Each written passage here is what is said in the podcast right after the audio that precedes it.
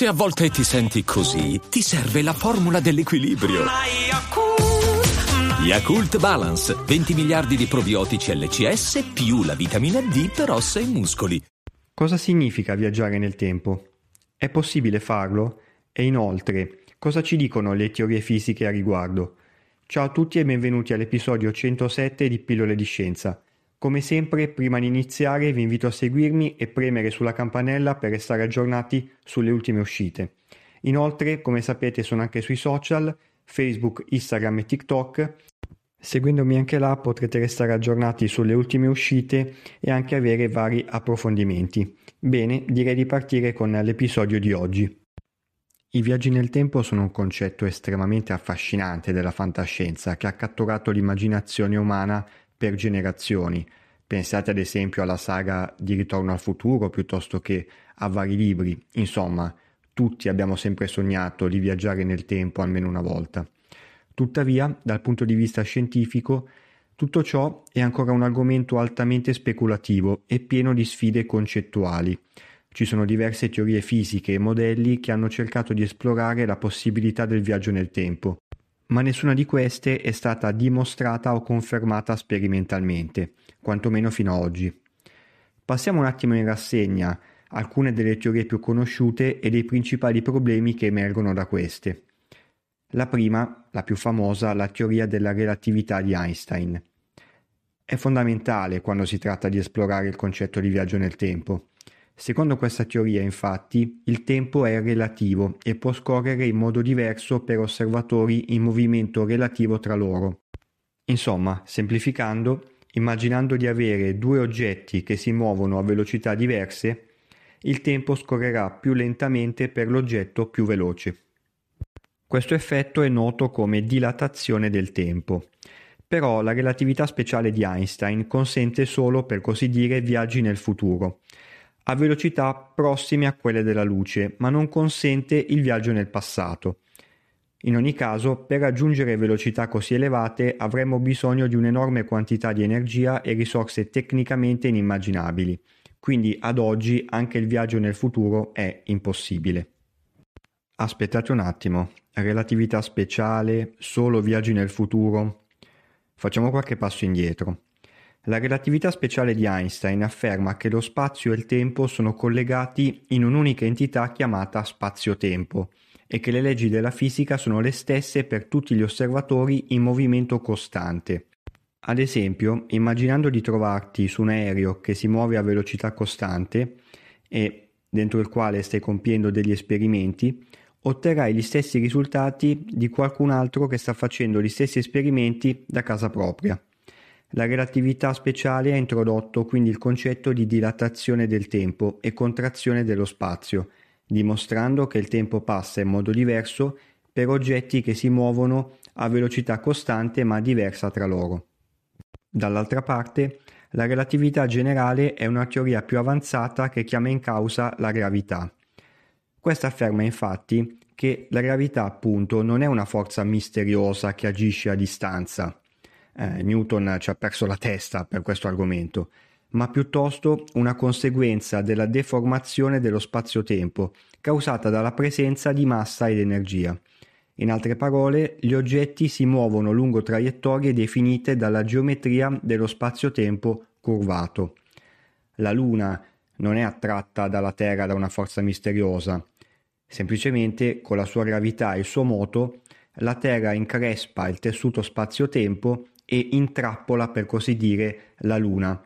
La relatività speciale quindi si concentra sulle situazioni in cui la gravità non ha un effetto prorompente e gli osservatori si muovono a velocità costante, mentre la relatività generale estende questi principi per includere appunto la gravità. La relatività generale è quindi una teoria più completa che spiega come la presenza di massa ed energia influenzino lo spazio-tempo e come questo a sua volta influenzi il movimento degli oggetti. In generale, la relatività speciale funziona benissimo per gran parte delle situazioni che hanno a che fare con la nostra vita quotidiana, compresi viaggi in aereo o in treno, ma deve essere estesa o integrata con altre teorie quando ci si avvicina a condizioni estreme o si considerano fenomeni inusuali, come quelli presenti ad esempio nei buchi neri, oppure ancora nelle particelle ad alta energia. E più in generale quando la velocità eh, dell'oggetto osservato tende ad avvicinarsi a quella della luce.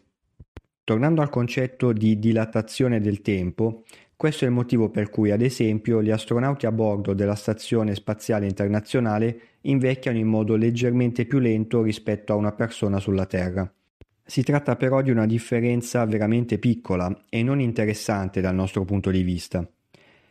La ragione per cui la relatività speciale sembra consentire solo viaggi nel futuro è che quando ci avviciniamo alla velocità della luce, quindi andiamo molto ma molto più veloce rispetto alla Stazione Spaziale Internazionale, l'effetto della dilatazione del tempo diventa sempre più pronunciato. Ad esempio, qualora gli astronauti fossero in grado di raggiungere anche solo una frazione significativa della velocità della luce, scoprirebbero al loro ritorno sulla Terra che per loro il tempo è trascorso molto più lentamente rispetto agli abitanti del pianeta. Rispetto all'attuale Stazione Spaziale Internazionale, la differenza qui sarebbe tangibile e come. Se ci pensate, tutto questo potrebbe sembrare una sorta di viaggio nel futuro, in quanto gli astronauti sarebbero invecchiati di meno rispetto a chi è rimasto sulla Terra. A tal proposito, guardatevi, qualora non l'abbiate fatto, il film di Christopher Nolan Interstellar, perché tratta una tematica molto simile. Tuttavia, la relatività speciale, come dicevamo prima, non consente il viaggio nel passato, quantomeno come lo immaginiamo nei racconti di fantascienza. Questo perché non c'è modo di superare la barriera della velocità della luce e per viaggiare all'indietro nel tempo, andando quindi nel passato, servirebbe una velocità superiore a questa. Le leggi della fisica sembrano impedire a qualsiasi oggetto di raggiungere o superare la velocità della luce, il che rende quindi il viaggio nel passato altamente improbabile. Questo concetto è molto importante. Facciamo un piccolo esperimento mentale per fissarlo meglio. Immaginate di muovervi a una certa velocità. Il tempo scorrerà in avanti, normalmente insomma. Immaginate ora di raggiungere la velocità della luce. Il tempo a questo punto si fermerà. Ora, come ultimo passaggio, supponete incredibilmente di superare la velocità della luce a questo punto per voi il tempo inizierà a scorrere all'indietro. Come abbiamo detto poco fa però, questo terzo passaggio non è supportato al momento da alcuna teoria e poi, a dirla tutta, anche sul secondo, ovvero il fatto di raggiungere la velocità della luce, al momento siamo veramente, veramente lontani dal compiere un'impresa simile. Oltre al discorso appena fatto sulla relatività, è interessante approfondire anche il concetto di wormhole, comunque connesso a quanto appena detto. Letteralmente sta per buco di verme e sarebbe un tunnel che permetterebbe di collegare due regioni dell'universo anche molto distanti tra loro, dove per molto distanti intendo anche migliaia di anni luce. Se ci pensate si tratta in tutto e per tutto di un viaggio nel tempo, o meglio nello spazio-tempo, perché in un tempo brevissimo appunto potremmo coprire un'enorme distanza. In ogni caso, i dubbi sui wormhole sono veramente tanti. Non sappiamo se esistono davvero, in primis. E poi, anche ammesso che la loro esistenza sia verificata, per quanto tempo resterebbero aperti? Questo sarebbe un tema veramente importante perché rappresenterebbe il confine tra un viaggio possibile e uno impossibile. Per completezza, il wormhole è anche detto ponte di Einstein-Rosen, dove Nathan Rosen era un fisico che ha collaborato appunto con Einstein per questa teoria. Oltre a tutta la complessità che vi ho appena raccontato, un ulteriore problema, e non da poco, è dato dal cosiddetto paradosso del nonno. Supponete di viaggiare nel passato con l'obiettivo di impedire che vostro nonno incontri vostra nonna. Immaginate di riuscire nell'intento. Quali sarebbero gli effetti? Innanzitutto, eh, voi non sareste mai nati e quindi non sareste mai stati in grado di fare questo viaggio nel passato. Eh, questo crea una serie di contraddizioni enormi.